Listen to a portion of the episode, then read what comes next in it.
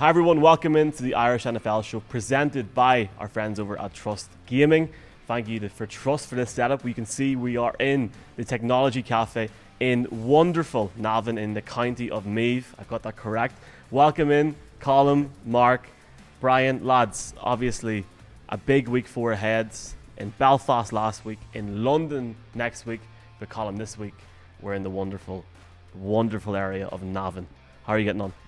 Good, delighted to, to be here. It's a pretty sweet setup. Uh, looking around, uh, I was saying on the show um, when we were recording Thursday Night Football, uh, used to uh, me, then uh, thought everyone here was uh, about six foot six.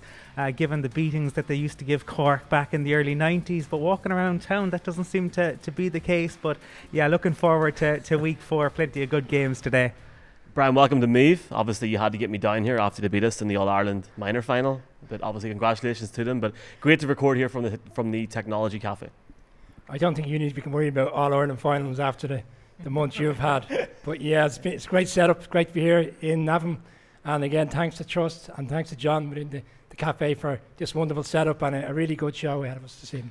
Absolutely. And finally, last but in no means least, Mark, great to be in Navan, but also great to have a few NFL fans behind us as well here. Oh yeah, absolutely. I'm sure when we start um, telling the truth about their teams, they'll forgive us uh, at various times. But look, we're in the Royal County, and royalty is definitely occurring this weekend when Tom Brady goes back to the kingdom uh, that is uh, New England. Uh, do you know, Michael? The funny thing is, it's week four. And everyone keeps going on about this player who's going back to his old team and righting some wrongs. But I'm sick and tired of this media focus on Jacoby Brissett going back to the Colts. I mean, why don't we pay attention to that underrated story about Brady going back to New England? You know, it's going to be a late night on Sunday. I'm not looking forward to it, especially with London next week. But it's going to be good fun. Let's jump ahead of the games for today. We have got at six o'clock the Washington football team going up against the Atlanta Falcons in Atlanta. Colm, show us your magic. Who's going to win this game today and why? Uh, yeah, well, this this game will need a bit of magic because it's on on paper, it's one of the ones that um, seems less exciting, but very often those are the games that can um, take off. Matt Ryan had his best game of this season last week, but he was still sacked three times, um, which doesn't um, bode well, you would think, given that it's the, the Washington football team. But Chase Young is sackless through the first three weeks of the season, um, which I don't think anyone expected. Um, it's it's a tough one to call because I can see ways that both of these teams can win, um, or probably more likely ways that both of these teams can lose. Um, Trevor or Taylor Heinicke as your starting QB, it feels very similar to Trevor Siemian when he was starting for, for the Broncos. Um, good backup can come into a game, but when he's starting, uh, that's a, that's a huge worry. Um, they they would need Gibson to have a huge game, I think, to to win this. Um, the Falcons maybe signs signs of life, obviously coming back to to beat the Giants. Um, uh, it's a it's a tough one, but it, I think the Falcons because of um, Matt Ryan, because I think they'll have a little uh, too much. I'm going to go with the Falcons to go to two and two in this. The Falcons are a strange team. I mean, two week, the first two weeks of the season conceded over over 80 points on defense. Kyle Pitts early pick in the draft. Everybody was looking to see what was going to come of him. Very little we've seen so far, over just under 150 yards in three games. But defensively, albeit all the points they've given up, they've not given up over 100 yards in rushing. So they seem to be getting something right. They've had a really good win last week, albeit against a poor Giants team. They've, they pulled that out. And Washington's defense in the first three weeks of the season, I mean, for the defense that was so good last year and so much was expected of them, the Chargers went up and down the field week one, only scored 20 points. Week two, Giants put up 29. And then last week in Buffalo, albeit Buffalo a really good team, they gave up 41 points. We haven't seen anything from this Washington team so far defensively. To your point, Tyler, uh, Taylor Heinicke, he's shown an interception in every game so far. But in this game, in this instance, I'm not sold yet on the Falcons. They're probably they could be looking ahead to next week in a, what looks like an easy game on paper against the Jets in London. But at, at some stage, this Washington defense has to show up, and I think it will be this Sunday. And I think uh, Washington will pull this game out. It'll be close, but Washington just I thought the Falcons had a bye next week. Oh, they've got to actually play a game. Um, uh, seriously, look, um, you all remember the X Files, yeah? I love that show, and there was a couple of key taglines in it. One was trust no one. I don't trust anybody in this game. Like both of them are so convoluted. They're so capable of throwing this game away. It's unbelievable. So I don't trust either of them to actually turn up. But the other great tagline that show was "The truth is out there," and it's not necessarily the truth, but I tell you who is out there. Carl Pitts is out there. Calvin Ridley is out there, and those weapons alone, Matt Ryan. Yes, he is the eternal bridesmaid. Obviously, 28-3, and we could bring that up a couple of times about that one great season. But he is a super efficient quarterback. He's probably actually going to end up with the passing yardage records at the end of the day because he's just been so efficient over the years with the Falcons. He can do a job for you. Washington with Heinicke there, you just don't know what you're going to get. And I'll lean towards the Falcons, but don't expect me to feel good about it. We say leaning, they're leaning on Cordarrelle Patterson in particular to help them because none of the major players are doing anything for them so far. Yeah, yeah, and like his last great games were about ten years ago in the league. So there, there you go. Let's see what happens. The Falcons arrive in London late next Thursday night. Michael Lavery is going to their practice next Friday, and I'm sure he'll try and get some questions for get some questions in for Arthur Smith. We'll try and throw some in. If anybody has any they want to tweet to us, we will happily ask them at some point over the next week. Um, great game for the Falcons next week in London. Looking forward to seeing them this week. Obviously, a good win for them last week against the Giants a poor loss I thought for Washington last week. You know, look, I know they got beaten by a good buff, a very good Buffalo team, but I expected more from them in that game to concede 43 points. Is and the manner in which they did was a little bit surprising, but not too much surprising. The reality for me is, is this: this game's at home for Atlanta. I can see Matt Ryan throwing two or three touchdowns without having any interceptions. But in reality, Taylor Heinicke will, will throw a couple of picks. I think that'll be the ma- major difference in this game. And I think this is the game where Kyle Pitts finally, I've said this for the last three weeks, maybe Kyle Pitts will actually come into his own in this game. Uh, and the Falcons will go two and two before going up against the Jets at Tottenham next Sunday. So a massive, potentially a massive week next week for the Falcons. And we're going to be at Tottenham next Sunday morning live at nine o'clock. Uh, let's look at another team that could probably do a win this week. The Houston Texans, Colin, going to Buffalo. That's an easy game for the Texans, yeah? Um, well, if we go back to January 4, 2020, the Texans beat the Bills in overtime in the playoffs. Um, very different teams now, obviously. Um, and over the past two weeks, the Bills have uh, won with a combined score of 78 21 and Josh Allen getting back to looking um, like you know something approaching his best. Four touchdown passes last week, spreading the ball out amongst his uh, receivers. For the, the Texans, they're on the road, gave up 31 points to the Browns on, on the road. Um, for for them, it's it's the Brandin Cook show. He is the Texans' offense. Uh, Davis Mills, in fairness, did well in in his first start last week, threw for 168 yards. Um, Brandin Cooks was 112 of those. Um, unfortunately for Cooks, he goes up against Tre'Davious White uh, today, and um, that won't be fun. That won't be easy. Um, I, I, you know, in fairness, look, I was the biggest critic of the Texans right. in the off season, and they have, you know, confounded expectations. I think, but they're not going to do so today. The Bills roll on. The Bills go to three and one. Yeah, I think we saw from the Bills last week what we expected in terms of how highly rated they are in terms of this year potentially going to the championship game, going to the Super Bowl. They've won eight of the last nine games by plus ten points. We saw Josh Allen last week really come back to what we've we're used to seeing. Four touchdowns, ran one in, and he's gone up against the Texans team that are, let's be fair, they're one of the weakest in the league. I know they've had a bright start to the season, and I think a lot of the players are rallying behind the new coach. But the reality is, without Deshaun Watson and not, he was not going to play this season, they're going to come up against really tough teams on the AFC side of the of the um, of the draw. And when it comes to games like this, they're just not going to have enough.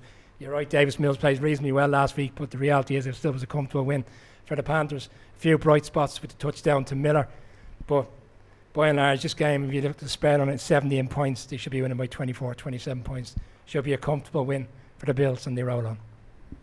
Yeah, I'm, I'm going to take you a week further on from Colin. So um, the Texans actually have won four of the last five against the Bills. Actually, the Falcons won last six against Washington, so that's a, a fact to watch out for. But there's not going to make it four. Uh, they're not going to make it five out of six. It's going to very much be four out of five and then four out of six. And the reason is the la- following week after that Bills playoff win, what happened? They played the Chiefs in the AFC Championship game. They were 24 0 up with Bill O'Brien settling for a field goal at a time when you really felt that they should have you know, swept the leg, if we can use the Karate Kid reference in that regard. Okay, so they really should have gone for him in that regard. And since then, they've had a bigger fall off a cliff than any type of technology company you can think of. I mean, this is like Bebo becoming irrelevant, MySpace becoming irrelevant, Theranos, so obviously uh, collapsing in the stock market. Like when I think of tech, and we're in the technology campaign cafe, so I might as well have a few of those references. Um, they have gone so low, it's unreal. They're in the Valley of the Kings, they're in Death Valley. There is recovery, however, and the green shoots the Colm couldn't see in the Aviva. What was the line Colm? What are you talking about? What are you talking about? I mean, you were really displeased with the Texans. Um, they are playing hard. David Culley's doing a better job than you can imagine, but there is no question the Buffalo Bills will walk this game uh, to cover quite comfortably. I actually thought the Texans would lose to Carolina last week on that lovely Thursday night football. These Thursday night football games, boys, are just intriguing at the minute, aren't they? Some great matchups. Uh, but I thought they would lose like 24 21. I thought after week one, after that win against the, the, the, Jaguars, where they really impressed a lot of people, we fought for about five minutes after seeing how bad the, the, the Jaguars truly are. Hello, Urban Meyer. Uh, we're coming for you in two weeks' time, yeah, in, in London. So, um, look, I mean, Look, I, the thing for me this week, and the thing that'll be the X factor for the Bills is going to be Stefon Diggs. He had 62 yards, six catches in week three. I expect him to get over 100 yards today. But if they can continue to enhance that run game between Singletary and Zach Moss, there's no reason why the Bills won't run into another maybe 20, 25, 30 point lead against the Texans like they had against Washington last week. The intriguing thing for me will be is this: can they get a run game together in Houston? Obviously seeing Mark Ingram, but you know Phillip Lindsay, eh, can he get some sort of yardage in Buffalo? That's the big question. Probably not going to be the answer. So I'm going to pick the Bills by about 25. And I'm just realizing now these some of these games. Have you to add that? You, you just, uh, just, on the the probably poor old Phillip, um, who we loved in in Broncos country. Uh, it has not been uh, happy hunting, and going up against a robust, mm. to put it mildly, uh, Bills defense. Um, not going not going to be fun. Talbot not going to be fun. There's 0 3 Detroit Lions are going up against uh, the savior in the Chicago Bears, Justin Fields. One and two. Any Bears fans here? No, there's no. No. Quite a few. oh. Sorry. Quite Sorry. a few. Uh, well, I'm sure Colin will be. might be walking out in a minute. Be kind, Colin. Be if kind. anybody walks out, we're really sorry. No, look, it's grand. I mean, look, Colin, they're playing the Lions. Yeah, so. Well, yeah, okay, it, it, it is the Lions, but it's also the Bears. I mean, you're having to go at Thursday night football. Um, that was quite a good game, in, in fairness. Um, when when you look at, at this, I mean, these are two teams. The Lions, who have you know shown up, played hard, but just find ways to, to lose. I mean, the, the four, fourth and 19, 66 yards. It's phenomenal to, to see how they always find new ways um, to, to lose. But they're going up against a Bears team who last week provided the worst offensive performance in the league with 47 net yards since 2004. Nine sacks, um, just a disaster, like an abject disaster. I, I think I probably need to start the free the uh, Chicago One campaign again and get Allen Robinson a decent quarterback. Um, there was talk during the week that we could see Nick Foles, and, and people were saying, well, would that would that be the answer? Michael Lombardi thinks that um, Justin Fields should be pulled out. I don't. I think you you got to live with the, the growing pains. Um, I think this game has the all the makings of one where a field goal goes, you know, will be ordinarily, I definitely say the Lions would find a way to lose. I actually am going to go oh, no. with the Lions. I think the Lions are going to, to do it, but just because I the Bears are such a storied franchise. But the sooner they can move on from Matt Nagy, the better for all concerned, and they can actually really begin to build around Fields. But it's not going to be under Matt Nagy. I'm I'm speechless here. I don't know what to say. I think the difficulty for Bears at the moment is there isn't any consistency on the quarterback, but that's not down to the fact that he's picked Dalton to be the quarterback. Dalton has got injured. Fields came in in the second game against the Bengals. The defense for the Bears won that game last week against a really good Browns team. Fields had a very difficult day, and we called it out last week that most rookies will have difficult days in terms of their opening game. But for Nagy, the one good thing for Nagy during his career in the Bears, he's five and one against this Lions. He seems to have the Lions number. The Lions, you asked about that, that's winning a taller than Danny DeVito contest. he has to give him something. Look, we bear, bear in mind with the Lions, you're saying like they're finding difficult finding ways to lose. They lost a 66 yard field goal last week, NFL record. You can't legislate for kickers making that good, no matter how good they are. You know, we talk about great kickers th- throughout the years. Justin Tucker arguably is the best in the league, and he has been for quite some time in terms of his consistency. 66 yards, that's kind of moving beyond boundaries, and he's going into mile high this weekend. I wouldn't be surprised if he's hitting 70 yards. We, we, we gave out about Goff during the off season because of his career at the Rams, but so far at the Lions, he's, he's been efficient enough 69% completion rate. He, he had a reasonably good game against the Packers, he had a reasonably good game against the 49ers, and he did well last week. Still picking the Bears. Yeah.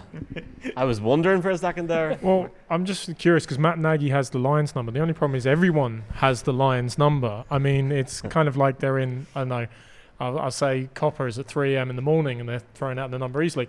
Uh, the other thing about Matt Nagy is Matt Nagy is two four letter words. I have heard that some Bears fans do use other four letter words when his name comes up quite frequently.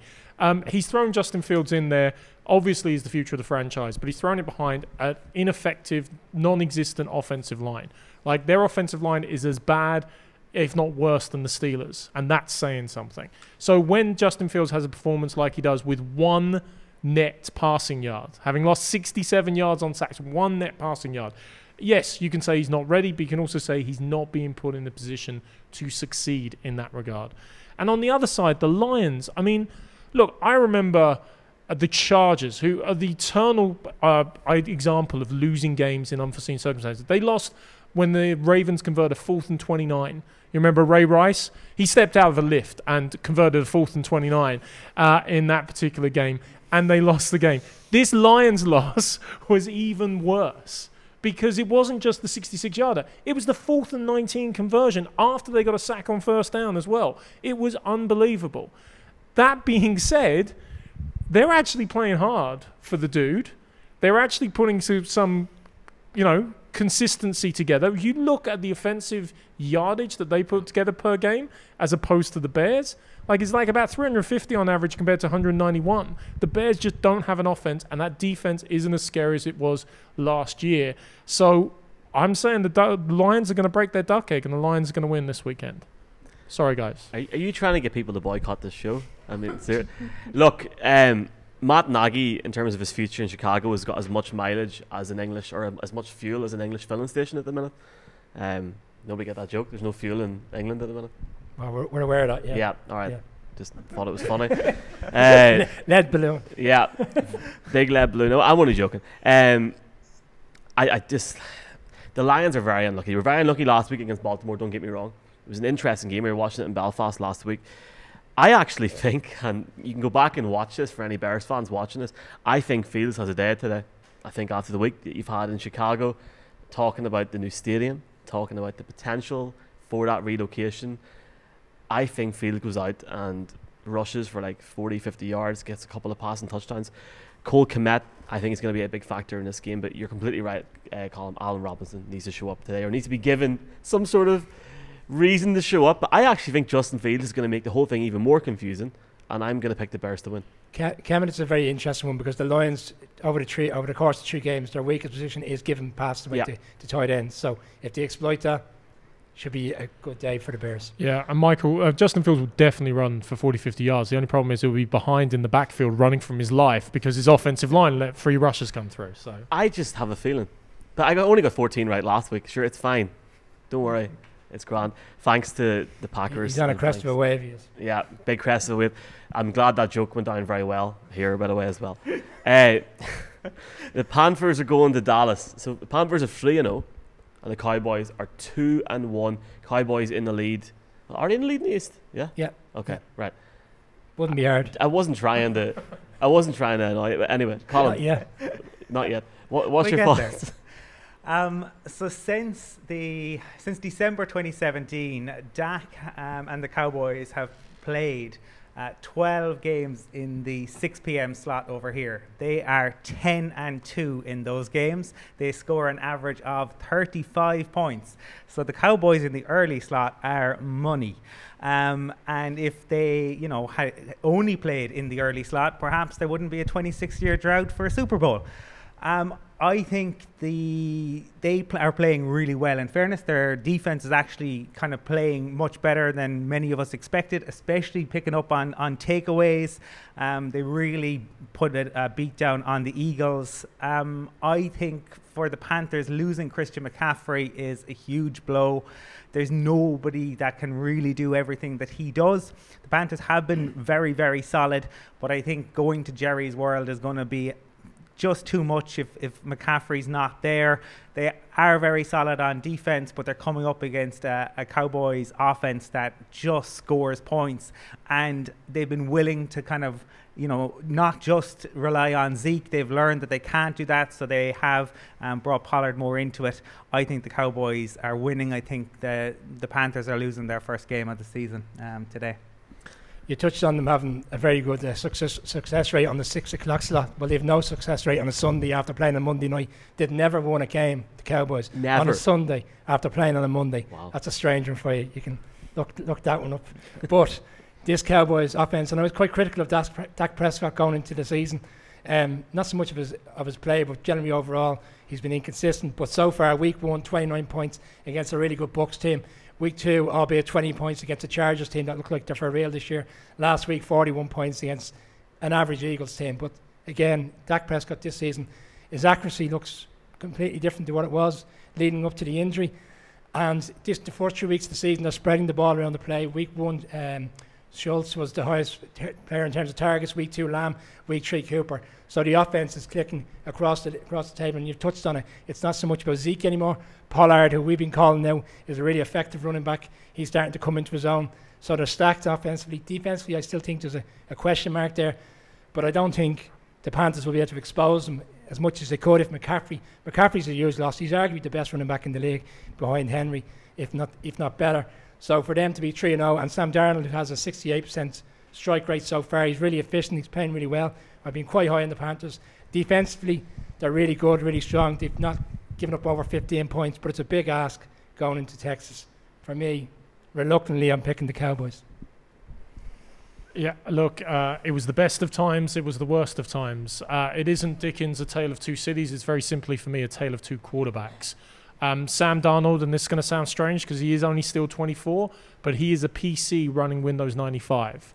And Dak Prescott and that offense, they are a smooth MacBook Pro flying. And without his little Mac in the back pocket, Christian McCaffrey, who unfortunately is getting injured more than we'd like to see him, uh, it's a no brainer for me. That Cowboys offense is for real, and they will take this game comfortably. Um, I've been really impressed with Sam Darnold so far. Obviously, passed for 304 yards with a 95, 95.7 rating last week, two rush touchdowns in week three in that was Thursday Night Football, yeah, week three. Yeah. But on the other side, for the Cowboys, having that combination of Tony Pollard and Ezekiel Elliott, especially when I think Pollard should be the starting, should be RB one in Dallas. There is no doubt about it. But looking at NFC East teams, looking at Dallas, looking at that expectation, is this the year that Dallas finally live up to that expectation? After, I mean, I'm as old as the last time the Cowboys won a Super Bowl, basically, right? So no, but uh, it's it's the truth, right? So can they get to that next step when you have guys like Amari Cooper, CeeDee Lamb, Trevon Diggs, and you know they should be winning this game. With CMC out, they should be winning this game. But what's to say Chuba Hubbard doesn't have a good game in the run? Because if he has a good game in the run, obviously maybe not to that equivalent that Christian McCaffrey might have. 70 or 80% of McCaffrey's net performance and a good, solid performance from Sam Darnold, they'll be in this game going into the fourth quarter the Hubbard piece, the drop off last week in the game against the Texans was significant. You could see it. He's had a week though. Ten days because it was Thursday night. So has yeah, he, he's got uh, ten days to get Has ready. he been drinking his technology cafe coffee? Has he been eating his Weetabix? I don't know. The reality, I'm look, I'm going to take the Cowboys by a field goal, but I think it'll be a lot tighter than what people are saying. Um, look, that's a few six o'clock games so far. We'll be back in a moment to talk about the other six o'clock games here on the Irish NFL show.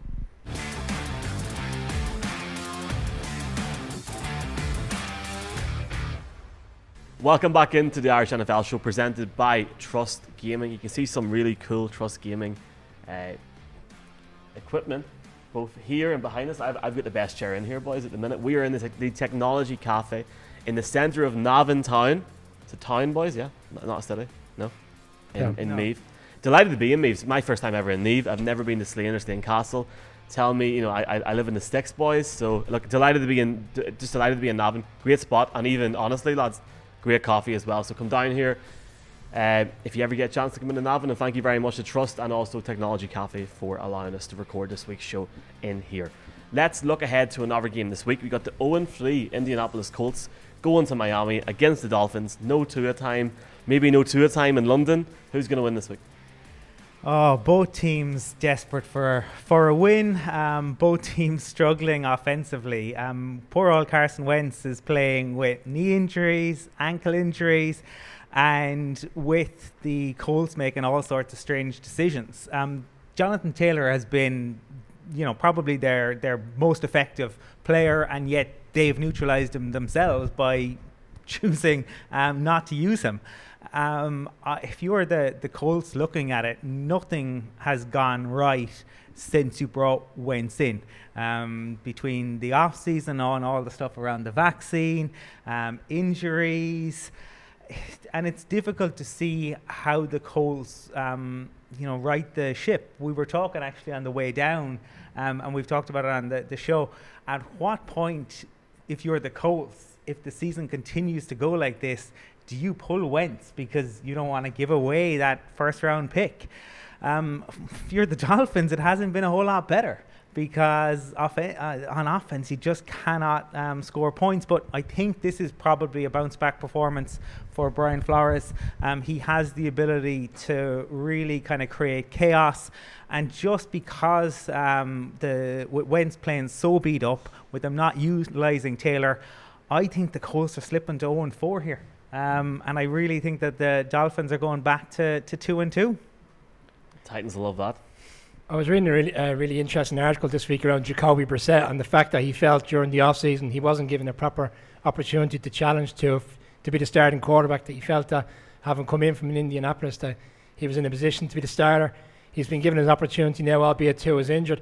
And he, I know he went down to a really difficult defeat in overtime last week, but he played really well. He was really efficient, and he pulled he pulled them back when the game looked like it was gone away. They got into overtime. It didn't play out that way. So for for the Dolphins offensively, they played quite well last week. And Waddle, 22 receptions this season, only one, beto- um, one behind Anquan Boldin in terms of records for rookies in their first season, who had 23 catches. I called out in our season preview show, I felt he'd be the rookie of the year, and he's going towards that, you know, albeit very early in the season. And to the point around the Colts, a lot of people expect them to challenge the Titans this year for the division, but you know, they've fallen off the cliff early. They have lost the first three games. Carson Wentz has now lost seven in a, in a row, dating back to his time in Philadelphia. 28 hits on him this season. You would have thought, having left Philadelphia and being battered all year long, he was going into a, a sturdy offensive line, which last year was, but it doesn't look the case this year. And he's the highest, highest uh, quarterback in the league in terms of hits. Colin touched on it. Taylor, he's not being efficiently used.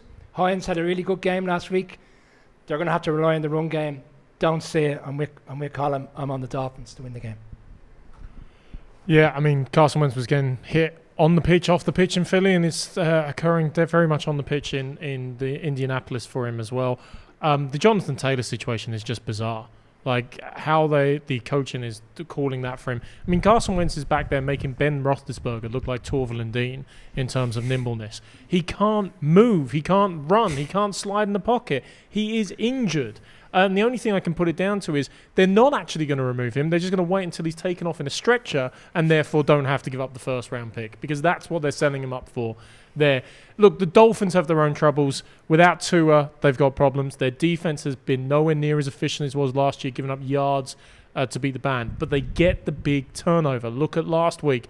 Elandon Roberts, the pick six and stuff like that. They're still generating turnovers and those big momentum changing plays. Um, of course, their season after the great opening win against the Patriots hasn't gone like they would have wanted to. They look very, I mean, shambolic is the only way you can describe it against the Bills. But yeah, on balance, I'm with the boys. I think they're going to have enough for the Colts here. Colts go on 4, Titans stroll to their division. Strolling, strolling, strolling. It's week four. Not even Halloween yet, Mark. Uh, and it's already done, Michael. It's, it's al- already done. It's already done. For me, I was actually quite impressed with the Dolphins last week, albeit they did lose 28 points in Vegas difficult place to go, albeit a new stadium. The crowd were really giving it one. I really enjoyed Bruce Buffer as well, watching it up, up in Belfast. Jacoby Brissett's a good stopgap until they get Tua back. I don't think Tua will be back by the time we're in London. I don't think he'll be back to week eight, week nine. What do I know? I'm not a medical doctor, but that's just my guessing. Um, okay, Doctor Nick. Thank you very much. Yeah, it's just, just, I think the Dolphins' defense wins this game, right? I do, but I also think DeVante Parker is going to be in for a massive game this week. But who do they play next week? Who do the Dolphins play next week? The Bucks. And who do they play the week after? Nobody. The Jaguars in London. Yeah, that was a joke. Yeah. You said it earlier on. So they have to win this game. If they win this game, they go two and two. If they lose against the Bucks, they go two and three. And then they have a massive game in London to hopefully for themselves go three and three and have a lifeline going into week seven. They, I think they have a bye around then as well. But I think they just about get the win. They edge it out today against a Colts team that, to be honest with you, I had them going for the playoffs. Well, I mean, we all expected the Colts defense to be better as well. Like Mm. they still got Darius Leonard, one of the best linebackers in the game last week. Uh, six tackles, interception, forced fumble, back to his old self. It's just the rest of the moving parts haven't come up. But a random stat or a random fact about Jacoby Brissett. Do you know who his mentor is? No. His mentor and has mentored him through his NFL career is actually Bill Parcells. And he has championed him all the way through the various stops. Then you kind of go and start putting two and two together. It's like, well, he started with the Patriots. And, you know, Parcells has some connections with the Colts, and he has a lot of connections in the Dolphins from his time there.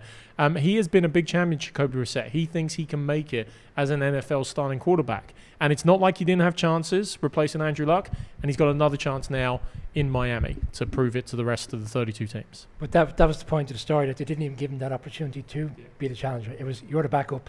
You get your chance if he's injured. Let's see what happens later on today. The next game is the Browns going to the Vikings in an intriguing matchup. The last time these two played each other was in 2017 in London, with the Vikings taking the win on that day. This is, I, I think, this is the most interesting game this week. Seriously, I know there's a game, there's a big game on Sunday night, but this, like, genuinely, like, for me, is the most interesting game. The Vikings come back last week to prove people wrong, winning a massive game.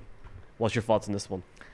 Well, it's, it's definitely one of the most interesting games. There are quite a few, I think, thi- this week. But the Vikings are really interesting because you look at the Vikings and they're they're capable of winning any game.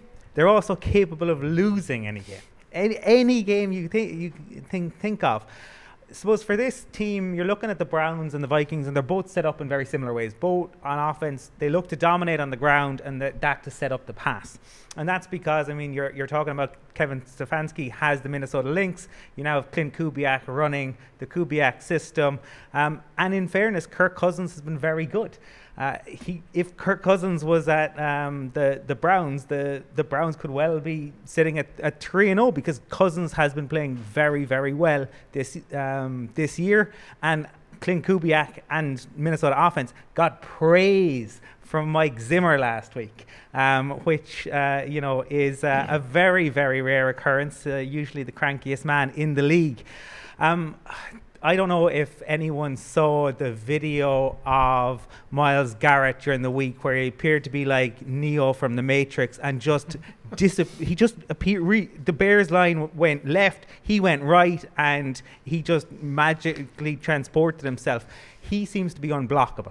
5.5 sacks, four and a half um, last week. He's going to look to to add to that.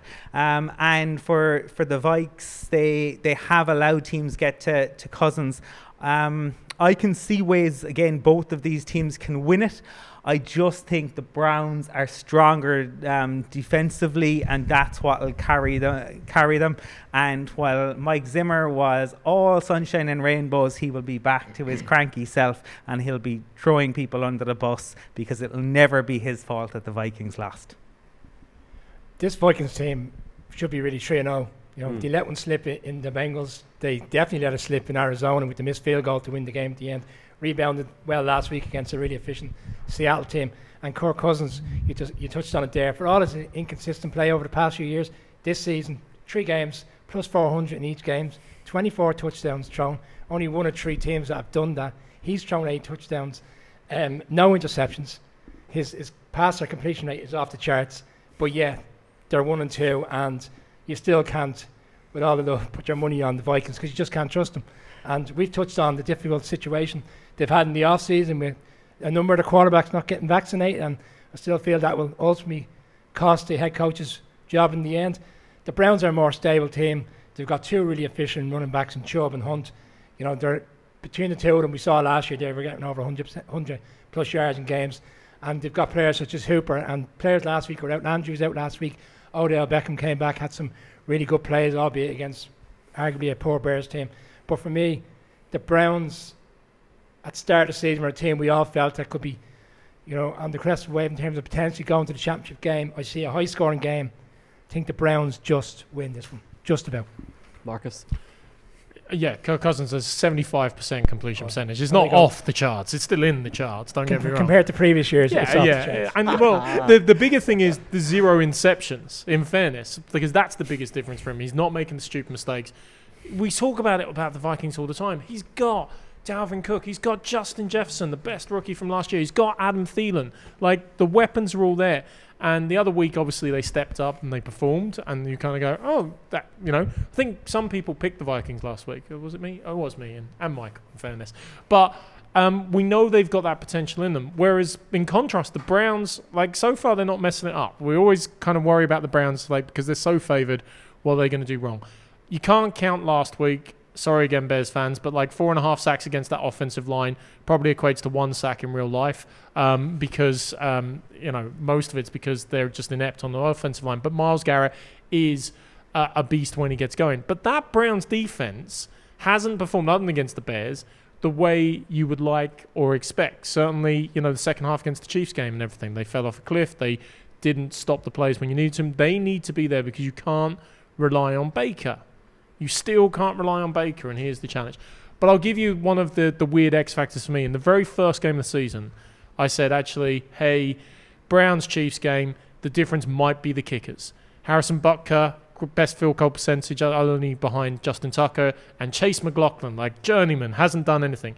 Yeah, Chase McLaughlin hasn't missed a kick this season already. And as we've already talked about, the Vikings have missed a very important kick. Um, it's going to be tight. I think it's going to be a field goal. And I think Chase McLaughlin continues to prove me wrong and stays perfect. And the Browns win it by field goal.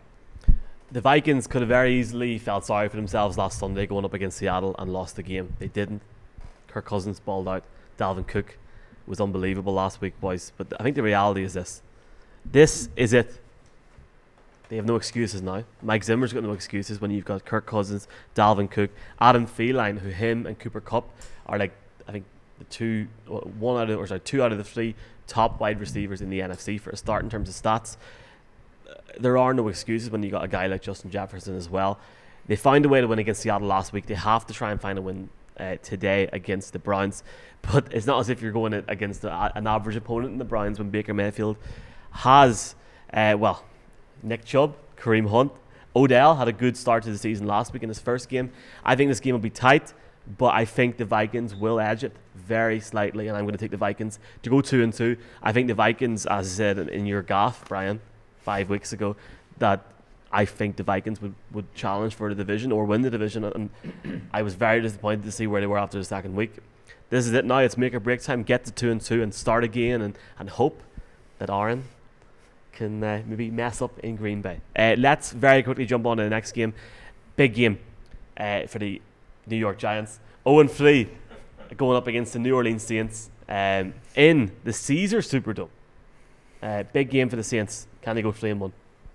Um, so I like to make notes during the week uh, on each of the games, thoughts, get some of the stats.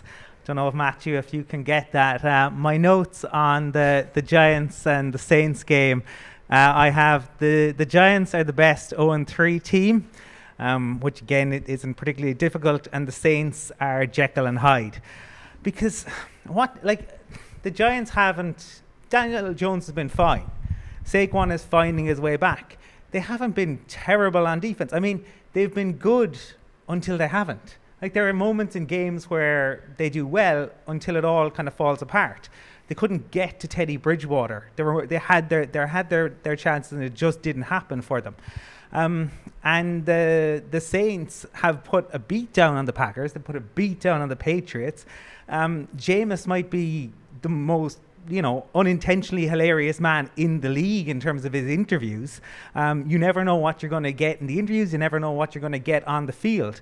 Um, but Alvin Kamara kind of um, rebounded last week, and the fact um, that the the Saints are back at home, you can imagine what the crowd is is going to be like there. Unfortunately for Brian's Giants, I I think they go to to 0 and 4. I mean, we, we talked about it with, with Michael Lombardi. The Giants kind of probably need root and branch reform, but what they need is a way that they can navigate the next 14 weeks because right now, while nothing is like horrific on the field, nothing there's nothing that you can point to that's saying, you know, that's who's going to carry you through a game, um, and that that would be the the concern I would have. So yeah, to me, the the Saints are are looking at this and they go three and one. They're good until the important part of the game, which is the fourth quarter. They're in the games, they hit the fourth quarter, and then it tends to go away. They're finding ways to lose games as opposed to win games. And that's kind of reflecting back in last year as well. There was a n- number of games last year where the Giants had great opportunities to win. They were up by 12 points in Philadelphia. Sure, they, they intercepted Washington in the red zone last week and still found a way to lose the game.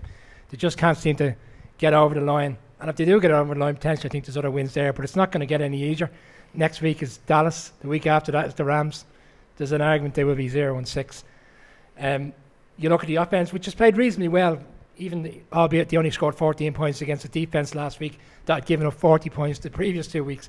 But Slayton, who's a really uh, efficient wide receiver, is out. Shepard, who's arguably our best wide receiver so far, is out. Saquon Barkley is slowly getting better, but gets to a stage where he has to be the running back that we expect him to be and not this five or six week lead in time to be really efficient because we need him to start playing now.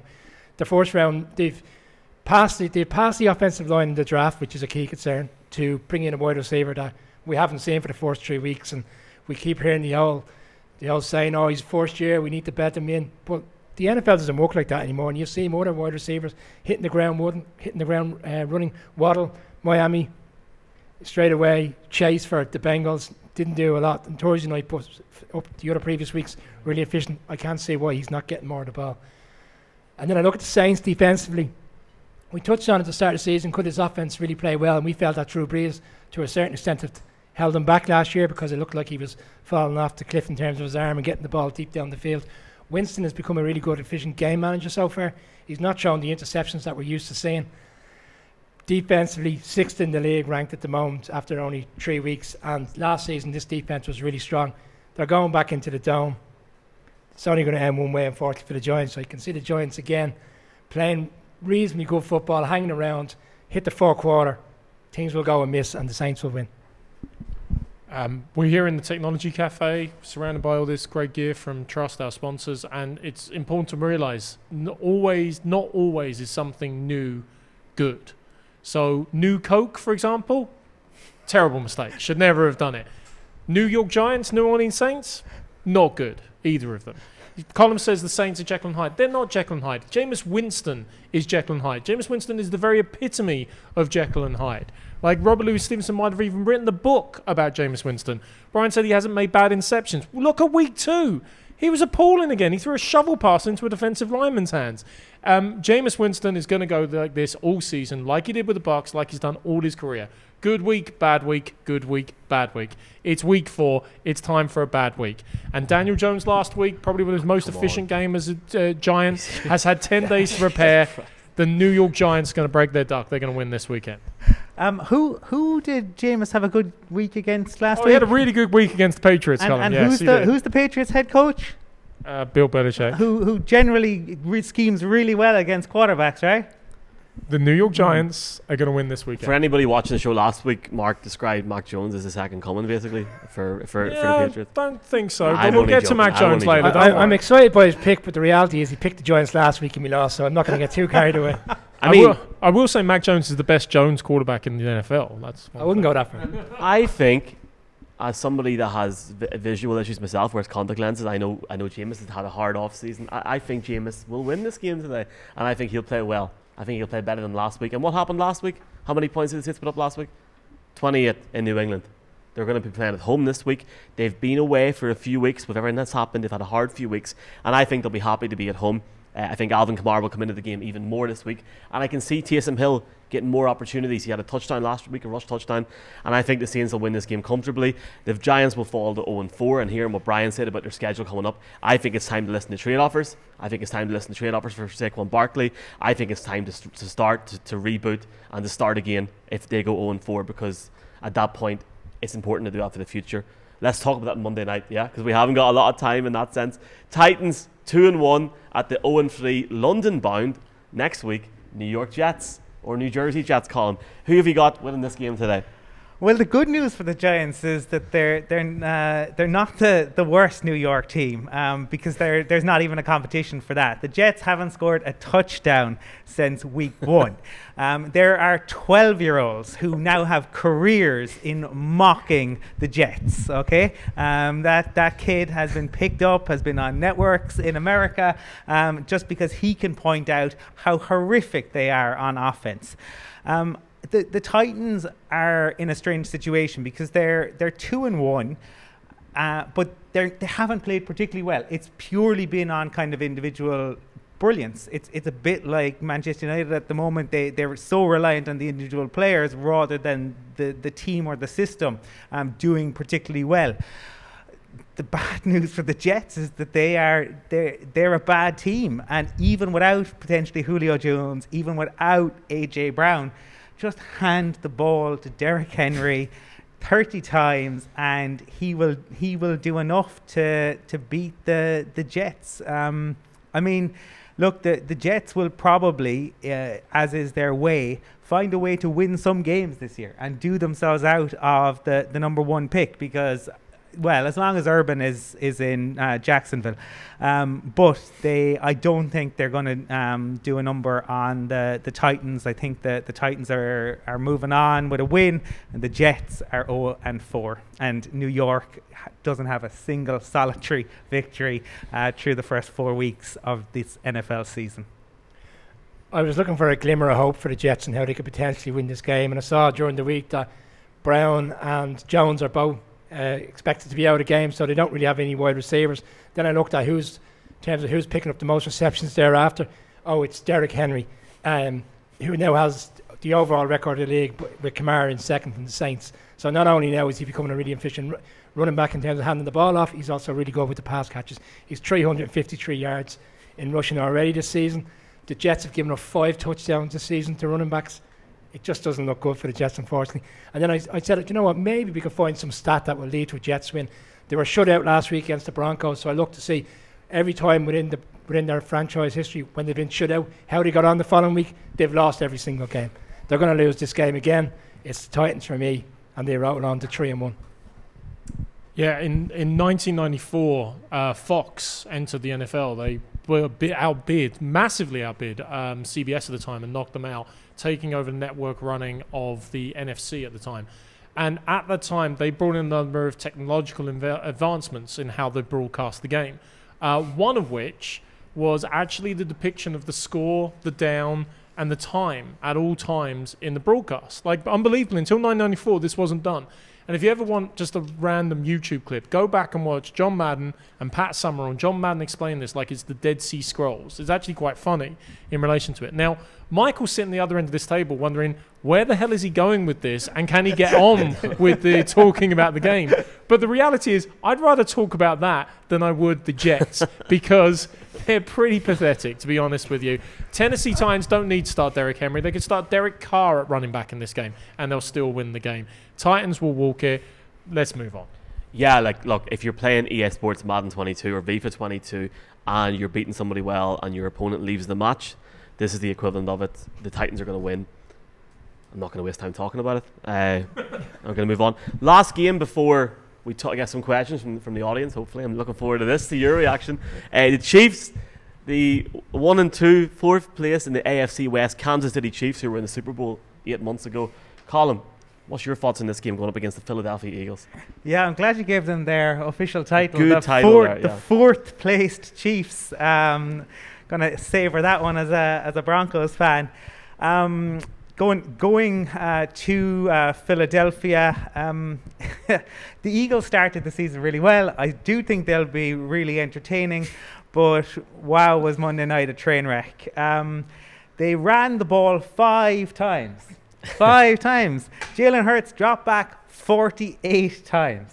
Jalen Hurts. Um, that, that is, you know, up there. Last week, uh, I talked about how Jared Goff um, had the most rushing yards for the Lions. Jalen Hurts dropped back 48 times. Uh, you, you, you wonder, like, head coaches get paid millions and you, they make decisions like that. You have to utilize the, the run if you're the, the Eagles. Um, the, the, the Chiefs are, haven't, haven't played well. Like six turnovers to three games, 15 turnovers in total last year. Um, look, they've given up 12 touchdowns um, in 13 trips to the, the red zone uh, by their opponents. So defensively, they're not doing well. But this game is in Philadelphia. Um, Andy Reid um, ended up in hospital la- last week. Fortunately, he is he's okay.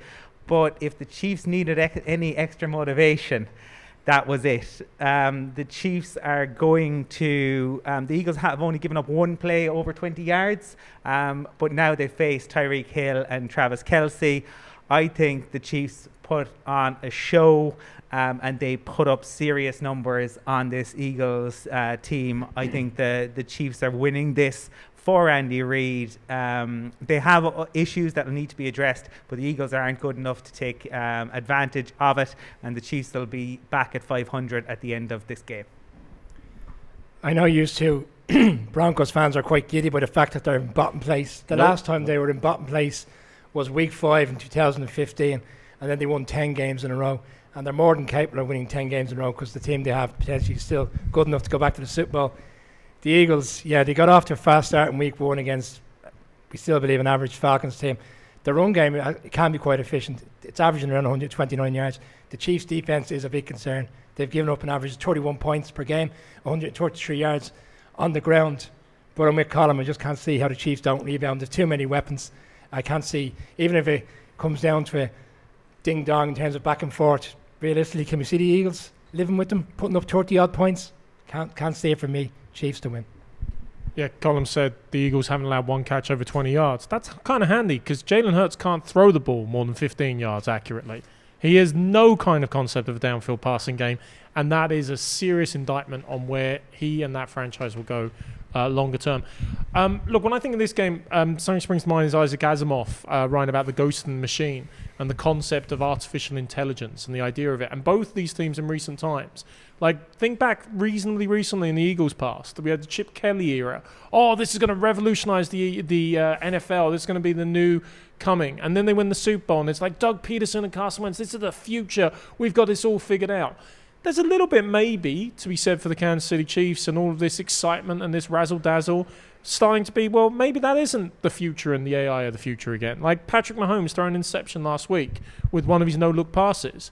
Do you know what, Patrick, which really helps? Looking where you're supposed to throw the ball. That's generally been known to help to throw it to the right person. And yes, the receiver dropped the ball and it was more on the receiver than him, but still, um, we it's it's rare we get to take a couple of shots at the Chiefs. They will be fine by the end of the season. They will be in the playoffs one way or the other. Maybe they won't win the division because the Chargers have a good shout in that regard. Um, definitely not the Broncos, guys. Definitely not. But um, the Chiefs will be okay. They'll get there and they'll start getting the show back on the road by winning this weekend.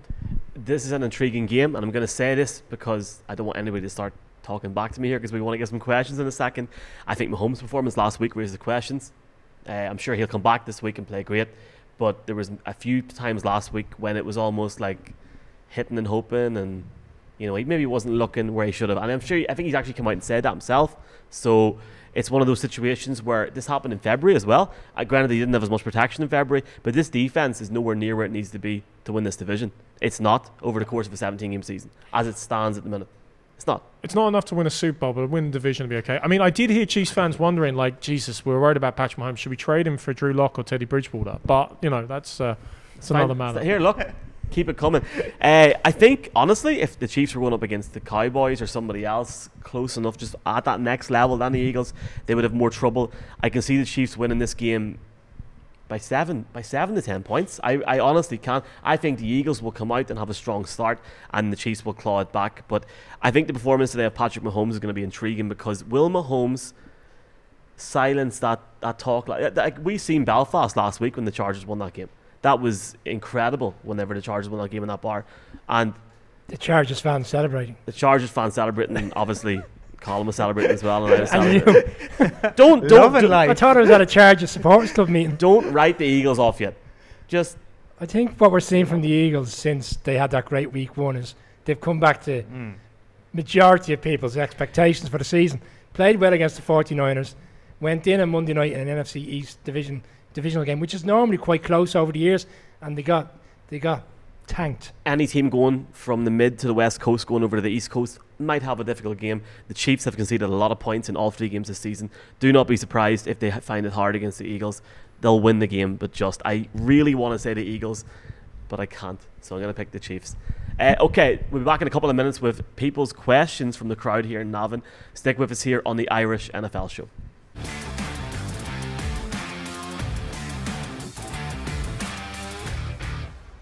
Welcome back into the Irish NFL show presented by Trust Gaming here at the Technology Cafe in Navan in County Meath. Delighted to be here.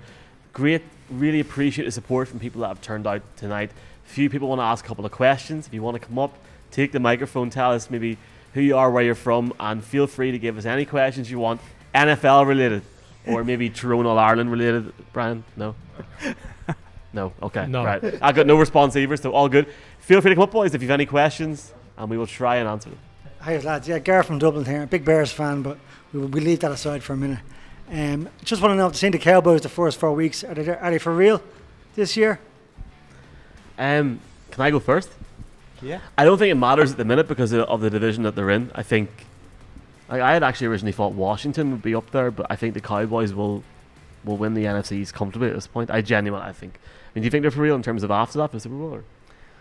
Oh, um, in that division, the Super Bowl might be a big ask, but I, I think that the league has gone increasingly towards um, offense, and they put up serious points. On defense, it's, it's more. It feels like when you look at the way the defenses that are probably strongest, um, Staley and Fangio is the way that the league seems to have gone on defense and it's about disguising it's about not letting them know what's coming which is why the 49ers last week not disguising anything that they were doing on defense was very strange. But the cowboys score a lot of points. They have a lot of weapons. I think to me the fact that we as we talked about the willingness to say okay it's not you know zeke isn't what he was and he can be more effective if we use him sparingly um, will benefit them so yeah, I think they, I think they're certainly, um, as Michael said, I think they will win their division. I think they'll cause problems in the playoffs. How deep they go, you know, is uh, we'll we'll see. But once you're at the dance, you're in with a shot. So yeah, in comparison to what I thought before the season, they have surprised me. We were fortunate to interview Jon Machota from the Athletic, who covers the Dallas Cowboys in the off season, and he said this team needs to make a serious push in the playoffs. Mike McCarthy was brought in that you know last year in terms of the head coach. He wasn't brought in for a four to five year plan to get the Cowboys to the Super Bowl. It was very much a win now situation for Jerry Jones. This team needs to be going to the playoffs. I think the guys are right. The way the division looks at a very early stage, the inconsistencies of Washington, Giants, and, and Eagles aren't going to challenge. I think they will win the division. Will they make a serious run in the playoffs? Potentially, potentially, but it all depends on where the structure of the playoffs is. Do they get a home game in the playoffs? They will if they win the division. But where do they go after that? If they're going to the Rams or Bucks, who after last week's game looked like they will be the number one and two seeds, difficult to see how they would beat them. But who would have thought the Bucks, having lost to the Chiefs in November last year, would go on the run they did? So for this Cowboys team, if they get hot at the right time, they've got the offense to go against any team. We saw it in Week One, even against the Bucks. They potentially could have won that game. We mentioned the Cowboys, and you didn't mention Jane Slater, Brian. I mean, you must be slipping. But um, uh, Jane Slater did actually fill us in on some of the uh, comings and goings during that team last season, and some of the bizarre nature that was going on. They seem more gelled as a team, and to echo what the guys are saying, if you say are they for real on offense, yes. On defense, yeah, not so sure. But I'll give you two words why They aren't the real deal, and they can't go all the way. And those two words, very simply, are Mike McCarthy. Um, he will hold them back more than anything else. Um, but they're going to be exciting to watch this year. Uh, I think there's no doubt about that. Uh, and uh, good luck to them. And it's always good for the league when the Cowboys are involved in big games because they bring the money home. One one thing that's interesting though is they have because there was a lot of doubts about them. The fact that Jerry indicated that uh, he'd bring Jimmy Johnson into their Ring of Fame, maybe that maybe that lifted the curse. But he's got to do it, I think, before the playoffs if they're to have any sort of decent run in the playoffs. So like Mayo sort of curse. I- yeah, could Bit be a like Mayo type situation. Any Yeah. other questions or any? Or you Mayo are sort now having Ah, lost- your man passed away last week. Yeah. I've seen that. Yeah. I mean, obviously, God rest him. Mayo assorted. That's not exactly the expression. I thought The- they were, I thought hey, they the guy who made the Ray Rice comment earlier on doesn't get to have a go at anyone for that. Any other questions, folks? Are we, are we all okay? Yeah, or- go for it. Happy days. If you were a betting man, who would your underdog or best bet of the week be for the underdogs? Love it. Love it. Broncos to beat the Ravens. They're at home. They're up 3 0. The crowd are behind them. The Ravens came off a very bad week last week. I'm biased, but even taking myself aside from it, Bridgewater should get them over the line. Spoiler alert for the next segment in the show. Uh, if if I didn't have bad luck, I'd have no luck. so I'm going to defer to Brian O'Leary on this one.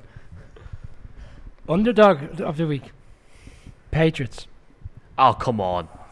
come Even on. I'm laughing at that. What the hell? Are you No, Move, move Bill that way. Belichick has a way of winning games. We'll be back moments. next week Uh, the um, Irish. the- okay, so I got to ask. And because I know Michael has to edit it, and there's not worse for Michael when he has to put one pick in of one team. Um, can I just ask? Lions underdogs? Six and a half points, Patriots. Uh, no, the Lions underdogs. Oh, by three points. Come on. Then I'll take the Lions or The the, Giants. the Giants are- I've the already Giants picked are them, eight points. So Lions or the Giants for me. Lions because again I feel like a bad saying this because they're going against the Bears and I don't trust the Bears more than anything. I'm looking around. I might not get out alive, but I would just say that out there. Okay. Mark is about as accurate at me at predicting games, This so take that uh, as you will.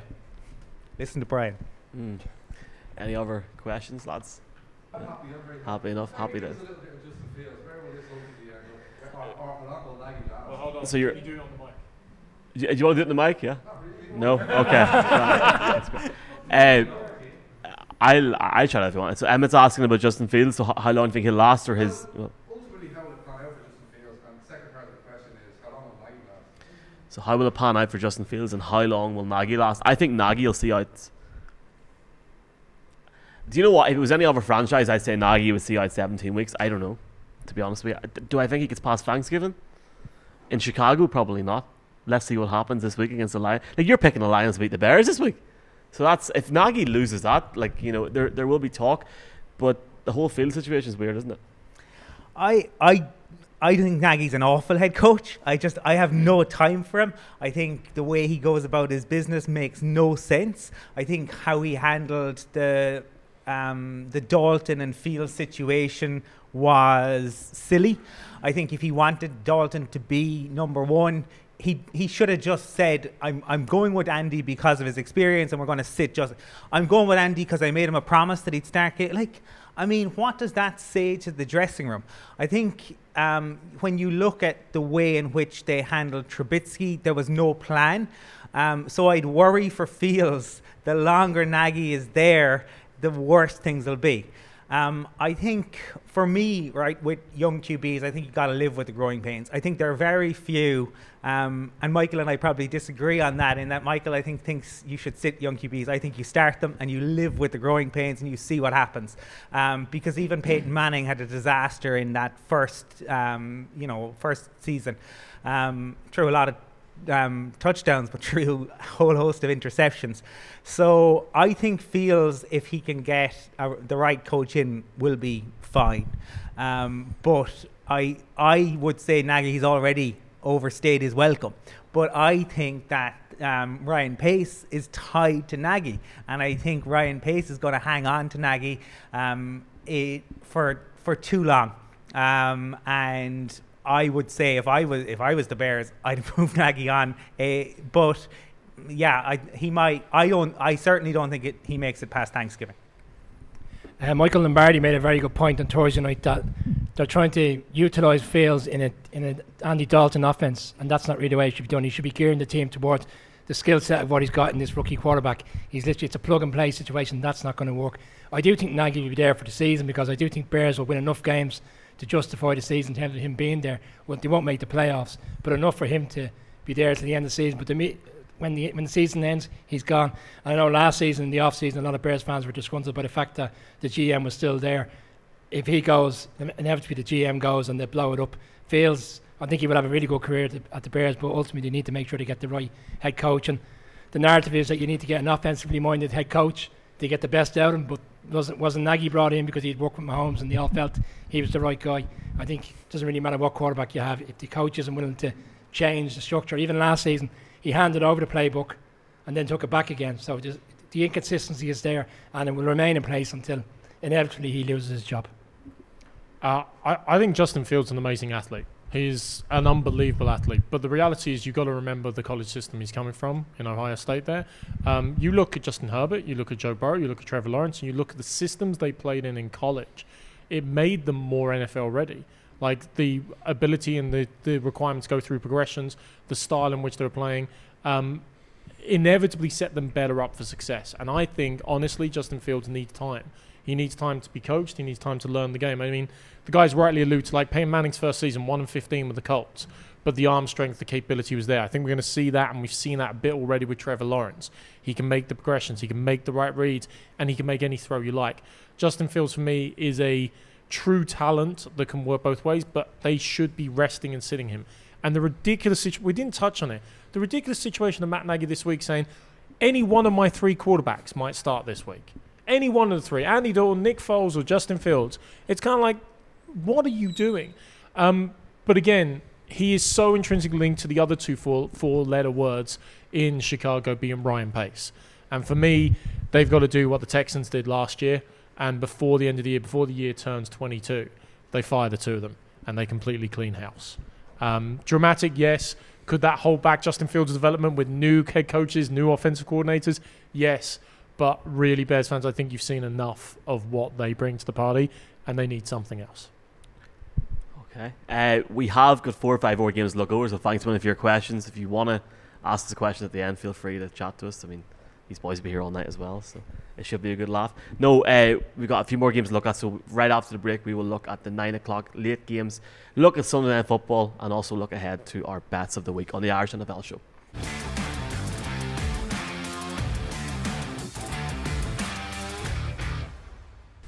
Welcome back into the Irish NFL show. We're going to look ahead now to the late slate games here at the Technology Cafe deep in the heart of Navan Town. Delighted to be here. Thank you very much again to Technology Cafe for the opportunity and our partners for Trust for helping us get this venue this week. Uh, Cardinals 3 0 against the Rams 3 0. Nice game, Colm. Two good teams, both 3 0. Will probably be there at the end of the season. Who gets this win? This game is at SoFi Stadium. Yeah, I mean, you were talking earlier about the the Vikings Browns being game of the week. This could be game of the week, um, other than the Sunday night game. But uh, two teams averaging more than thirty points uh, per game um, this season, both playing really well.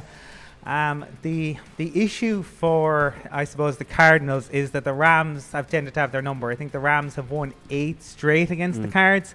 Um, I was watching the PFF podcast earlier this week, and uh, Sam Monson talked about the John Randle ad. Um, I don't know if anyone has seen it. John, John Randle did an ad back in '98 where he had a, a, chicken dressed in a Brett Favre jersey when Brett Favre was playing for the Packers, and he was uh, chasing the, the chicken to practice for um, you know the fact that Favre could at that point scramble, um, and they were imagining Aaron Donald doing very something similar with Kyler Murray. Um, the pro- Murray has not been good against uh, the Rams up to now. He's really struggled. Um, he hasn't thrown for more than 200 yards against the, the Rams. They've really reduced his ability to um, get out of the pocket and make plays, which he is so good at. All that said, things have to come to an end at some point. I think the Rams, having expended so much to kind of overcome the Bucs um, and kind of be number one and be seen that way. I think the Cards w- win this early in, in the season. I still think the Rams are uh, go- probably going to win the the division, but I actually can see the Cards winning this one. We spoke in last week's show about the challenge that the Rams had going up against the Super Bowl champions Bucs, and to put a marker down at that stage of the season, potentially around getting the number one seed in the playoffs, and just another game s- in many ways. It's a, an opportunity to put a marker down on the division. The 49ers having lost to the Packers last week, the Seahawks are a bit up and down at the moment. They've lost already two games. And this is two 3 0 teams, and the Rams right now are the only team standing at 3 0 that were actually in the playoffs last year. I know that your you, they're your selection, Michael, to go to the Super Bowl, and having watched them the first three weeks, you can, you know, they're a legitimate team. You can see why.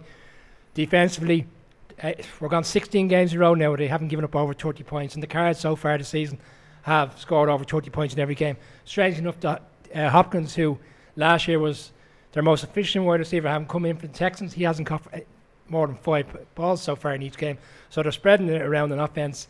They're clicking. Murray looks really good and efficient, but for me, the Rams are a serious contender. Where I still think the Cards haven't had a, a good start to the season. Are going to fall short in this game. I think the Rams will win, go on to four and zero, and I think gradually we'll see the Cards drop back to the wild card place that we expect them to be in the running for. So we're in the technology cafe. There's loads of great gaming gear around. So I'm going to give you a gaming analogy. This is Skyrim versus Mike Tyson's Knockout, right? And it's Skyrim because open world RPG. Kyler Murray could do anything you like. He's going to roam wherever he wants to go. And this season he has kicked off with a bang. He is one of the most dynamic talents in the entire NFL, and he's so exciting to watch. And as Brian always says on his bets uh, and planning, he's almost guaranteed to run it in for a touchdown at some point during the game. Um, but he's going against Tyson at his peak with a knockout punch, whether on offense or defense. They've always had it on defense there. Again, we talk about Aaron Donald, possibly the best player in the NFL, full stop. But the rest of that defense is pretty impressive as well. But now they have those knockout punches on offense as well. Uh, Matthew Stafford is delivering. Will people adjust? Will coaches adjust? Of course they will. But uh, so far, Sean McVay has what he wanted. The trade is paying dividends. And for me, the Rams will put the Cardinals, who should be two and one. Let's not forget poor Greg Joseph and the Vikings. They'll put them in their place and go to four and oh. zero. The Cardinals have been great so far this season. I've been really impressed with the Cardinals. I love how they're spreading the ball about. I know DeAndre Hopkins hasn't had as many carries as he wanted to this year, but seeing a guy like AJ Green, who I think deserves to have a shot at winning the at, at winning the ring at some point in his career, get picks. Uh, sorry, get uh, the chances in that team is really intriguing. But I've really been impressed with Kyler Murray. He looks like he literally went at the end of last season and just improved and improved and improved. He is probably the most improved player, im- im- improved player in my opinion in the league so far this season. That being said, though, uh, the Rams have got their man in Matthew Stafford. How good did they look last week against Tampa Bay? I think the Rams will win this game based on that. I think they look incredible, boys. Honestly. And for them to go out and score 34 points against Tampa Bay, albeit they have a few injuries out at the minute, and they've got they've picked up Richard Sherman during the week. I think Stafford, Kupp, Woods, I think that combination, never mind even talking about Darrell Henderson or the defensive side of the ball, means the Rams will win this. Could be a shootout, could be a really high scoring game, but I think the Rams will score upwards of 30 or 40 points and win this game comfortably today. Michael, we've talked about the concerns of the Rams, Rams running the ball last week against the Bucs. Do you know who the biggest rusher for the Bucs was? Who? Tom Brady. That's not really a good sign. Whereas Henderson, uh, Sony Michel, who they got in the trade with the Pats, obviously started to show some signs. So that's the biggest worry we had of holding them back. But more than enough last week on top of that amazing wide receiver corps. Absolutely. Can Um, I just yeah, say yeah. that I think Christian Kirk against Jalen Ramsey could be one for the ages. That th- moving Kirk to the slot has been brilliant by the cards, and that should be fascinating because that is where Ramsey tends to play. So that's one to keep an eye on. That game's on Sky Sports tonight as well. Looking forward to watching that. I think it is. Yeah, it is. Okay, S- that's an NFC West matchup. We have another NFC West matchup tonight. Seahawks going to the 49ers. Both teams 2 and 1. 49ers miss out against the Packers on Sunday Night Football. The 49ers obviously missed out, but the Seahawks as well, Colm, lose in Minnesota last week. A big game for both teams, especially when the other two teams are playing each other. Yeah, before um, this, uh, we started recording. Um, Mark asked Matthew which camera you look when you want to make a point, and I said, "Oh, is that like if I'm going to rant?" And Mark said, "When you rant." So yeah, I'm going to rant because the 49ers lost that game last week because Kyle Shanahan cannot stop wanting to be the smartest man in the room. He wants, he always wants to do it. And last week or two weeks ago, the Jared Goff ran all over the Packers. Jared Goff ran all over the Packers. And what did Kyle Shanahan do? Did he did he ha- use Trey Lance, who he gave up the farm for, to run all over them? No, he didn't. Didn't bother doing it, and he ended up costing his team. I think. Um, I don't trust Jimmy G. Um, he has moments in, in games, but I don't think he'll ever win it for you. I don't understand why they're not using Lance more. Um, Shanahan is, is incredibly talented, but he's got to get over this need um, to, to want to win it on his terms. Um, he just, t- that is his biggest flaw, I feel. But for the Seahawks, who just gave up so much to the Vikings, you're facing a very similar um, offense. And um, this, the Seahawks on defense have really struggled. I saw Jamal Adams has 15, um, he's uh, blitzed 15 times um, or rushed the passer, but he's not a single pressure, um, which is a huge drop off.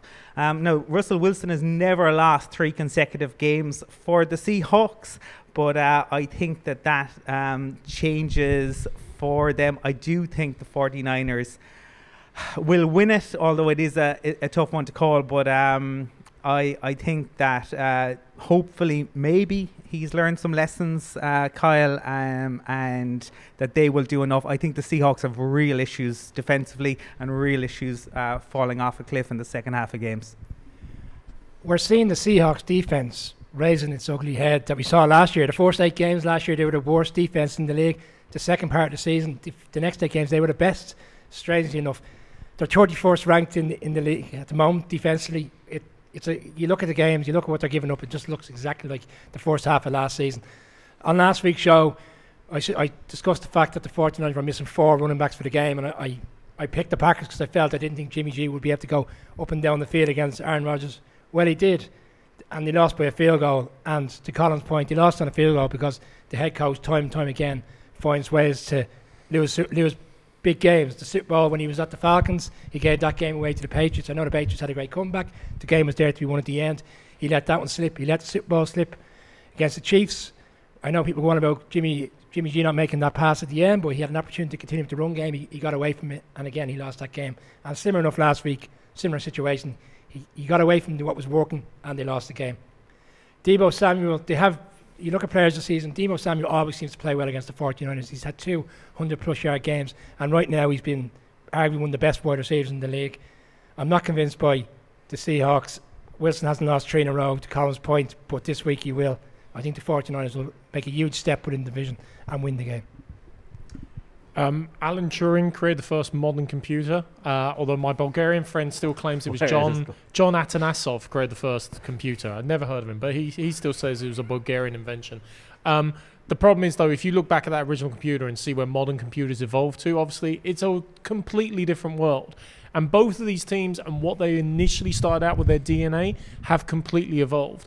Where is that famed Seattle cover fr- three defense? Where is the, the Legion of Boom, if you like? Where is the that the the defense has been absent without loss for the last three years? Brian says, uh, um, you know, last eight weeks they were the worst defense in the NFL. No, they were the worst defense historically ever in the history of the NFL. First through the first eight games in number of yards and and touchdowns and points they were giving up. Um, they don't have the answers there necessarily, but now they lean on Russell Wilson. Now they let Russ cook. Now they give him Tyler Lockett and DJ, DK Metcalf and uh, ask him to create miracles every single week. The 49ers, they've evolved from their DNA as Shanahan started out. I mean, yes, injuries impact. Uh, where is the curse for them? We talk about the Mayo curse. Last season, they were obliterated by injuries. This season, already four running backs down. I mean, what are they, Baltimore or something? Um, they, they just keep losing players time and time again. Um, so, who has lost less and who is less evolved? I don't think either of these teams are in a position to challenge for a Super Bowl, to challenge in the playoffs anymore. They have been overtaken and outpassed and outclassed. But for me, Uh, one team will rage, rage against the dying of the light, and that will be the Seattle Seahawks, who moved to three and one and still in with a hope. Two and You two. all heard it here, folks. Two and two, three and one. Mark picked the Seahawks. Just remember that on Sunday night at 10 to 12 before we all go to our bed. Um, I like Jimmy G. I think Jimmy G will come back good in the second half of the season. I like him. I like what they're doing, bringing him in, having Trey Lance there as well in the odd place. That's how you bring a quarterback into the league. That's just my opinion. Uh, one thing we haven't mentioned, week two. Well, we have mentioned week two. The Seahawks concede 33 points against uh, the Titans. 30 points last week against the Vikings. Where has that defense went from the days I used to be scared watching them on red zone when my team wasn't even playing them to now? But one massive factor in this game, Tyler Lockett. As of the time of recording, he's questionable. Even if he does play, he's not fully fit. He's been unbelievable this season, but he honestly probably needs a week off. I think the 49ers will make right what they done wrong last week against the, the Packers, and I can see them getting the win, albeit by 7 to 10 points. But yeah, I think Lockett could be potentially a huge loss. Now, watch Tyler Lockett go out and score three or four touchdowns today after I've said that. But uh, yeah, I'm going to take the 49ers. Let's um, jump penultimate game. Well, second last game before we look at the biggest game of the year for some people. Uh, the Ravens two and one uh, against the Denver Broncos three and zero at the uh, at Mile High. Broncos three and zero. Lamar Jackson coming to the town Colm. Who have you got in this one? Yeah, um, so the the Broncos obviously um, sitting pretty uh, alongside the Raiders at the, the top of the the AFC um, West and facing uh, Ravens team who have like been involved. I mean, every single game has been absolutely bananas for the Ravens. Uh, week one, they're 14 nothing up on the Raiders. Uh, they conspired to lose that game. Week two, uh, they are down double digits to the Chiefs in the fourth quarter, and they somehow win. Last last week, 66 yard record breaking field goal sees them beat the Lions. So uh, expect the unexpected. They have um, Lamar Jackson who has a back injury. I'm I'm wondering if that's a, a bit of gamesmanship. I'm not sure uh, how serious that is. If he isn't there, then that's a huge issue for the, the Ravens because he he is just so explosive. Like we saw in the, the playoff game against the Titans last year, how he can put the team on his back. You you make one mistake and you leave a pocket open, and he is gone through it. And we know he can make plays um, with his uh, hands as well. But the the strange thing is the Ravens' defense, which is traditionally so strong, have allowed 68% completion rate, um, given up nearly uh, nine yards per completion and they, they so that's the, the concern for the the Broncos. They're going to have to bring their A game. Von Miller has been playing brilliantly. If the Broncos are going to win, they're going to need him to wreck the game. Um, and I I think it it's possible, even if Justin Tucker is capable of kicking from the car park in Denver.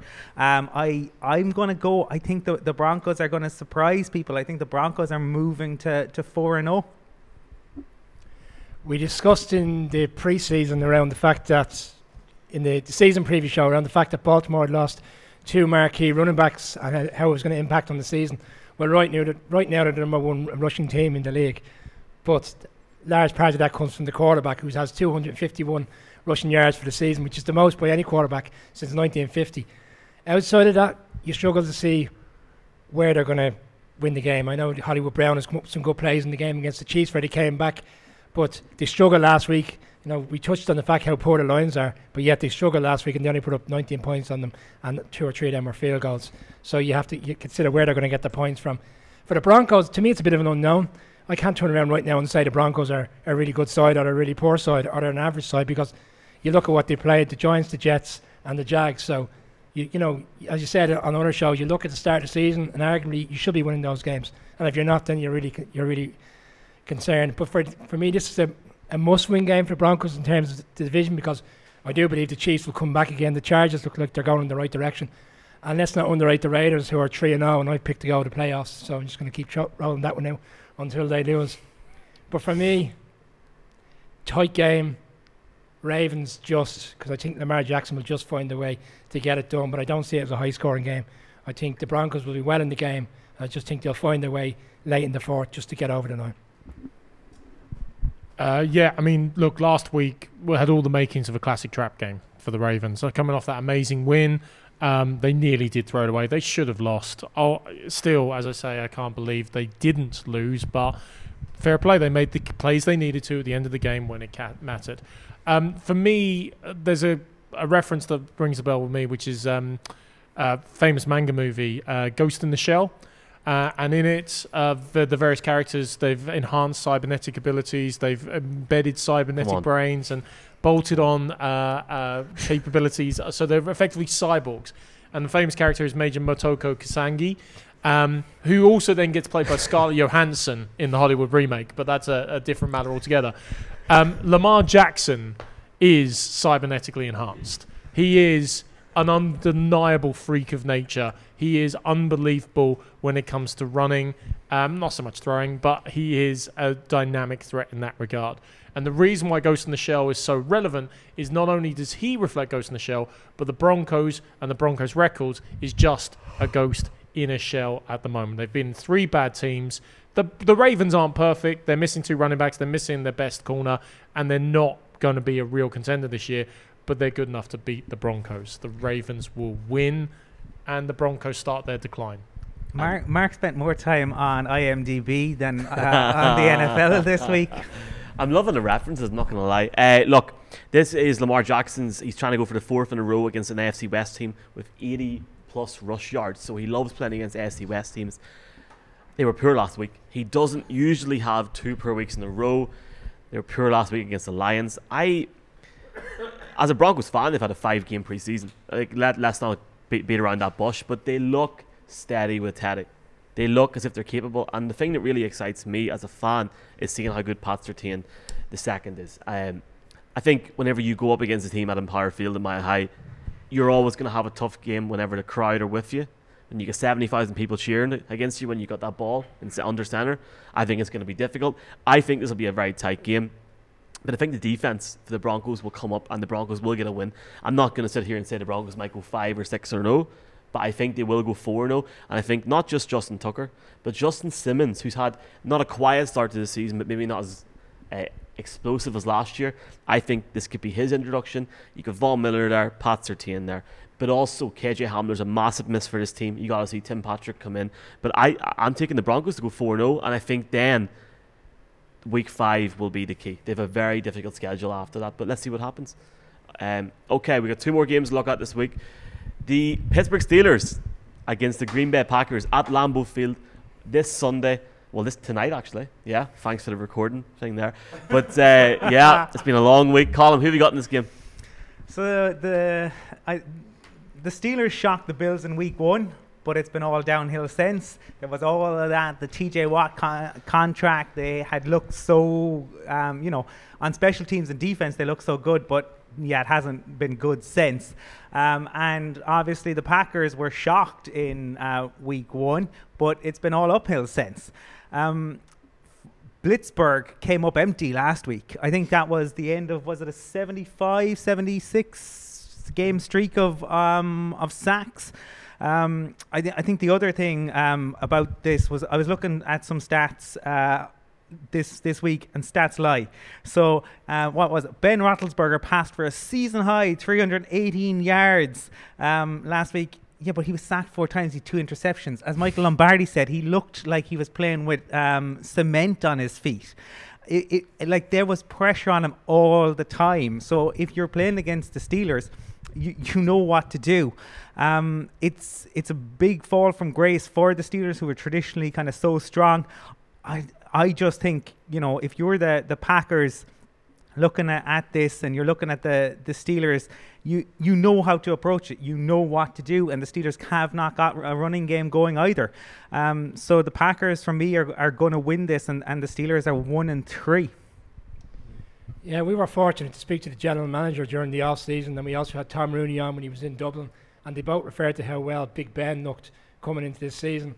And it just reminds me of everything I've heard over the, from the Giants over the years when it looked like Eli Manning was finished, and the general manager was coming out and saying all the right things about the quarterback. Quarterback looks great, he's experienced, and he knows how to play the game, and he doesn't need to be mobile and get around the pocket. You know yourself, it's all, it's all wrong. And Big Ben is all wrong. He's been sacked eight times in three games. As you said, he just doesn't look the player of old. He, the offensive line has been patched back together in terms of five new players starting on the line this season, as opposed to what they were when they lost that playoff game against the Browns. And then for the Packers, I think people got carried away with week one when they lost to the Saints and felt they were a bit complacent. But they've addressed that since. They weren't great in week two against the Lions, but certainly last week, in what I felt was a, a must game, a must win game to kind of answer the critics. Rodgers looks be, to be refocused. I don't know whether he was doing that particular celebration at the end for the cameras in terms of the field goal, but I think he was trying to make a point to people out there that have been criticising him throughout the off season about the fact that they didn't feel he was all in on this season with Green Bay. It was suggested after the week one loss he's not really in for it. He's just back to make his money. He'll move on next season. I think where he's quickly um, established that established that in terms of showing what he's done over the past two weeks. Packers are winning this game.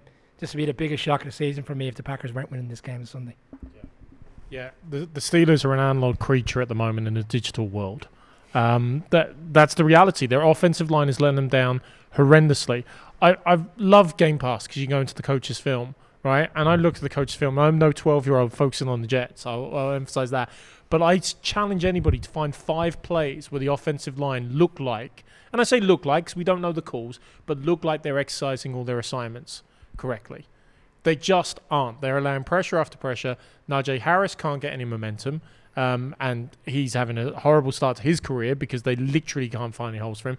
Big Ben, of course, he's not the most mobile at, at any stage in his career, um, but they're really not giving him a chance. Um, and that is just not good enough in the modern NFL. You've got to give your offense a chance because you need to put up points. You especially need to put up points against the Green Bay Packers. I mean, the analogy I'll give you on the Green Bay Packers is this year they're the Apple Watch. You know, really rocky launch, really dodgy launch, and nobody was sure would it take off. Then it booms back to success, and all the way along though, it's just a little bit showy, a little bit too smug uh, for the people that have them and are wearing them. And unfortunately, Aaron Rodgers, it's the Aaron Rodgers show, and he is a little bit smug about it all. And we have this nonsense about recording a show an hour before a game. Um, Aaron, just get on the field, play some games, maybe even win another NFC championship. It would double your total, and that would be good. Um, but the Green Bay Packers are over that initial blip. They will win their division, and this is going to be a comfortable win for them. I quite enjoyed seeing Aaron Rodgers and Pat McAfee the other day when he was swearing and stuff. Uh, look, disappointing start to the season for the Steelers. I'm not saying it's tea and toast and RTE news at nine o'clock yet for Ben Roethlisberger, but we could be getting to that point, boys. Um, just going to put it out there. Let's see what happens if he gets any protection this week. This shouldn't be an issue for the Packers. If Rodgers can't get it going in terms of his passing ability, but he should, he can hand it off to Aaron Jones. One guy that I think is under a bit of pressure is, is Robert Tonyan, the tight end this week. He needs to get a bit of bit of action going this week, but the Packers should win this game, in my opinion, comfortably. Now, Mark has been waiting for this moment, and the crowd's been waiting for this moment for a long time as well. Waiting but all day for Sunday night. waiting all well. I mean, show of hands. Who's going to stay up to watch this game tonight?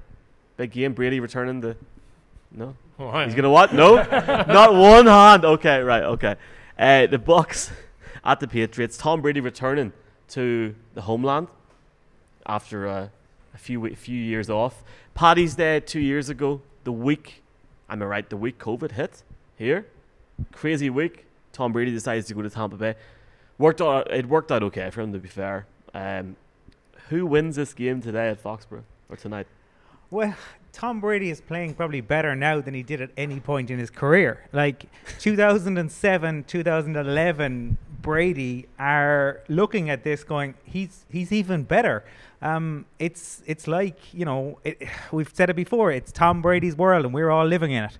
Um, how does Belichick scheme? Right? Uh, it's been interesting because this week Brady said he hasn't thought about the game at all. But this is a man who admitted in June that 90% of what he says in public isn't true. Um, whereas Belichick has said, laid all the praise on. If there's anyone who can play till they're 50, it's Tom Brady or Tom, um, which makes sense because you don't want to give Tom, um, Tom Brady any ammunition because he's going to have enough um, coming in. Uh, I I think Brady is going to. This is a game where he is going to be so fired up. He's going to have all of his uh, receivers fired up. He's got Gronk.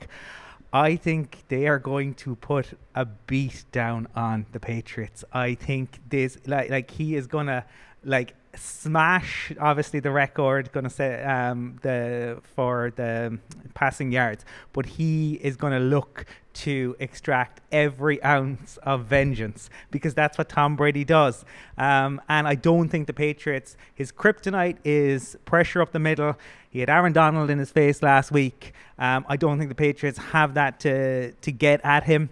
And uh, yeah I can see um, the the Bucs putting up um, 30, 35 points on the Patriots in Foxborough, and um, Bill Belichick uh, having uh, a very, very um, bad time on the uh, on the sidelines. I mean, this Bucs team arguably now are better than what they were last year. You know, I know they lost last week to a very good Rams team, but you look at the stats: Brady, 300 plus yards each game, shown for a minimum of two touchdowns. Four players have already had four, sorry, had 100 plus yard games, and Godwin, Gronk, Evans. Uh, you go on with the players; it's just relentless. And then you look at the Patriots; they haven't had one player that's had 60 yards plus catching. I mean, that could be down to the fact that they're being conservative with the new quarterback. But there's always strange things that happen in the NFL. And the Patriots haven't lost three games in a row at home since 1993. Kraft wasn't even there at the time. He hadn't even taken ownership of the team. I think they'll slow them down. I, refer, I reflect back in the game last year where everybody said the Ravens were going to go in on a Sunday night football against the Patriots and put a beat down on the Patriots. Real choppy weather game, windy. And the, the Patriots found a way to win. And I think they're going to find a way to win on Sunday. I think if anybody can scheme against Tom Brady and know what flaws are there, and in fairness to the past, their fifth ranked defense for a reason. They played efficiently well last over the last few weeks, and they haven't got the results. Obviously, they've lost two games, but for me, Patriots defense will find a way to slow them down, and they'll put up enough points to eke out a very, I wouldn't say low scoring, but they'll win by a touchdown. I've got to go last on this, Michael. You go. You go. I don't know what to say to that. Um, sorry for any Patriots fans. I just I haven't been impressed with the Patriots this season. I understand there's a whole journey there for Mac Jones, who, to be fair to him, had 270 yards and a touchdown last week, albeit he had three interceptions, but that's a conversation for a different time. Um, look, Belichick's been there. He's done it all. He's won it all with his team. I think it's interesting to hear the quotes coming out from Robert Kraft this week. I think Brady will want to win this game more than he wants to win a Super Bowl, and I think they, he will win it by multiple touchdowns. Uh, like I'm actually going to stay up and watch it because even if it's five or six touchdown lead, like I, I think it'll be intriguing to watch because I think this will finally hit Belichick whenever he's standing on the touchline and he's seeing Brady stand opposite him. That it, it is like the, the dynasty has finally ended and it ended last year. But for Brady to leave, win a win a ring with Tampa Bay. Of course, they lost last week, but this team is going deep into the playoffs. To have a guy now also on the run with G- like Giovanni Bernard, I know Murphy Bunting's out, but to even bring in Richard Sherman, they will be there. The Patriots won't. The Patriots are going to one and three, and I, I think this could be a substantial defeat for them. Um, but they will come again next week, I'm sure. Mark. Sorry, quick point. A, a lot of conversation this week in the media around how the fans will react from coming back. Great reception before the game. But if they hit the fourth quarter and the Patriots are winning, I think you'll quickly see the fans turning. If, if they've any respect for him, they'll not. Oh, A- cheer- any any cheer him decent on for the whole fan, game. uh, you Michael, can't- stop on. with that No, no, no, nonsense. no. I mean, if I- your I team him. is You winning in the fourth quarter, you're going to be against the opposition, no matter who the head it do, is. do you think Tom Look, Brady won't celebrate if he's wouldn't be winning in the booing fourth or quarter? slagging someone from the crowd. Let- Brady- They're let's going to make noise on third down. They're going to try and distract him. They're going to try and Yeah, do anything they need to win it. like- oh, what? Like the Packers fans did to Brett Favre? Like the Kings fans, uh, sorry, the Oilers fans did to Wayne Gretzky?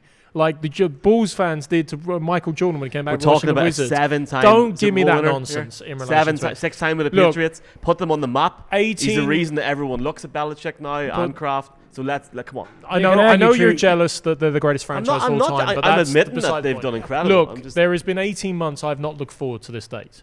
There is 18 months. The second I heard the trade went down, I went, when do the Bucs play the Packs and where? And I circled this date. For me, I've given you a few machine and uh, technology references tonight. This is really simple. This Terminator. Is, this no no Rage Against the Machine. Tom Brady's coming out singing "Killing the Name of" at the top of his voice, and you better believe he's not singing the uh, Christmas Number One version when he's doing it either. Um, you talk about the reception he's going to get. Uh, I think there will be a mixed reception. There are some Patriots fans that said to me last season, the second they saw him in a Bucs jersey, it was like break his legs. I don't care. He's dead to me in relation to it. I can't. I still think he's the greatest of all time.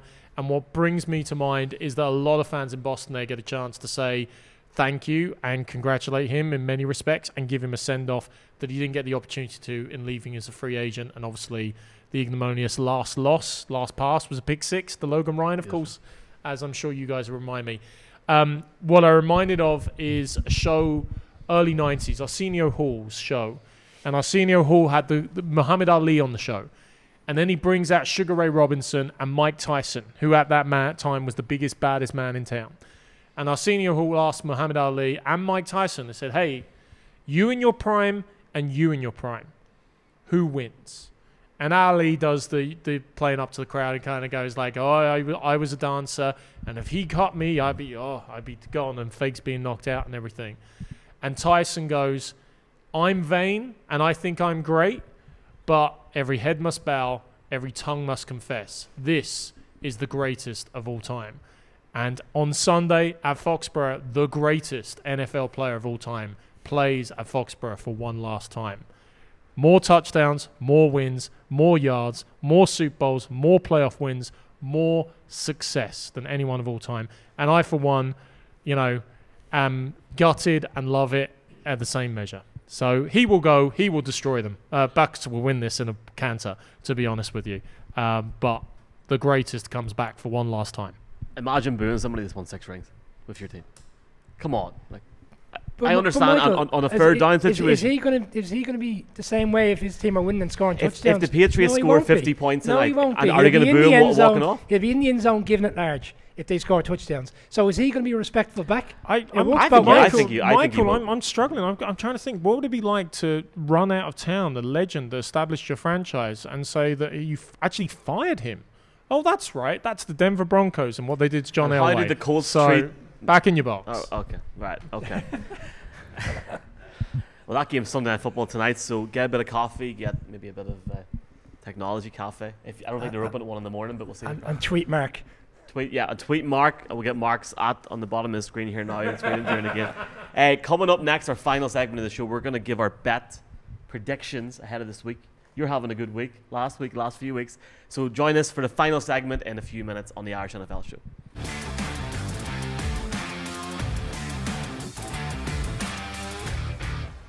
Welcome back into the Irish NFL show here in Navan. The final segment of this week's show, we're going to look at our tips for the weeks presented by Matchbook Betting Exchange. You can use code Irish NFL Show, lads, for a bonus uh, both in the Republic of Ireland and in Northern Ireland as well, or in the UK if you want to do that there. Brian, you're the main man. I get 14 picks now last week, but what's our accumulator or bet this week? I'm not the main man. I'm the one who just calls out the bet every week. Well, you just We- picked the we- Patriots, so I mean, who, who's? I'm, I'm joking. No, we, we, It's, it's general consensus best, but we have been fortunate. We've won the last two weeks thanks to our partners at Matchbook.com. This week we're going with a treble. Um, we haven't gone too big in terms of odds, but we're confident these three teams will win. We think the Chiefs will rebound against the Eagles. We feel the Packers will have too much for the Steelers, and the Titans will be a hapless Jets team. So treble, ticket pays in the region of 64, 7 to 4. Titans, Packers, Chiefs, all to win on the money line. Sounds good. Sounds good. And as I said, you can use code Irish NFL Show with Matchbook to get a bonus. Um, and yeah, looking forward to it. Let's very quickly go through uh, our underdog of the week, our pick of the week. I'm going to take the Broncos against the Ravens. As I said previously, I think the Broncos will win. I think that's a big underdog pick for me. Who have you got? As a as an underdog, well, I went I went for the the Lions. I I think that they'll just unfortunately have too much for a Bears team who, to me, are in disarray and are in need of a new direction, a new head coach, a new GM. Difficult to do that mid-season, I think. Um, the they are playing. You know, maybe maybe Dan Campbell has given them all um, that Starbucks diet that he talked about, but I think the Lions will uh, will surprise the the Bears at Soldier Field. for a long time today, the Bucs were actually in this bet, but we always agree it has to be the f- same team that we all, all four pick. I'm picking the Patriots. It'll probably be one of the biggest shocks of the season, but I think defensively they'll do enough to slow Brady down. It's the Patriots for me on Sunday night. And I'm just going to be controversial and disagree completely with Brian. As I said, my underdog is the Lions, I called out earlier, but the pick of the week for me is the Bucs. I cannot see Tom Brady going back to Foxborough and losing. With all the points about Bill Belichick, with all the points about the Bucs having not a great defense, and the Patriots' run game potentially having an opportunity to take off, it will still be Tom Brady and the Bucs winning on Sunday night. Looking forward to it. That is our picks for the week and also our bet of the week as well. Thank you also to Matchbook for that, giving us a few euros or yo-yos to throw in the caddy. Uh, but also thanks to everybody here uh, today in Navan in the Technology Cafe that's both either came down or helped us put on the show. Also thanks to Trust Gaming for the fantastic set here this evening. Uh, the prizes that they gave away over the last few months, we really appreciate your support to Em at the team, to the guys at Technology Cafe. We, we can't thank you lads enough. And hopefully, I'd love to come down to Meath again. I, I've never, it's my first time in Meath. I'm actually embarrassed to say that, but great crack in Navan t- today, boys, and looking forward to next week. Uh, any final points? No, these are all. I'd love if there was one of these in, in Dublin. Yeah, I'd take one where I am in Dungannon, in Tyrone. Brian, will be any final points? No, I just want to thank John and Emmett that have put this great show together. Without Thanks, their help over the past few weeks, this wouldn't have come to pass. So great effort. We've been working very closely with them over the past month, and hopefully we'll work together to roll out ac- across some other shops across the country. And uh, Mark, a massive thanks as well to Matthew again for some fantastic camera work. Absolutely, no, really appreciate it. It's great doing these live shows. I mean, it's one thing doing it on Zoom and having our rows. It's always better to have our rows in person and everything. But I just like the Technology Cafe to have the NFL up here on Sundays, guys. Maybe you can work that. Uh, Here, I, I'll drive down. I'm only an hour and 20 minutes away, but yeah, I can't wait for this week. Already week 40 NFL season. I hope you all enjoy the games today. We are live from Tottenham Hotspur Stadium next Sunday at 9 a.m. and in week 6 at 9 a.m. Somebody, if you're in London, please bring us some coffee. There may be people on, maybe there'll be some guests next week, but we'll be at Tottenham next Sunday at 9 a.m. Do not miss it, and we'll see you soon on the Irish NFL show. Thanks for joining us, and thanks to everybody here today. Thanks, folks. Thanks, everyone.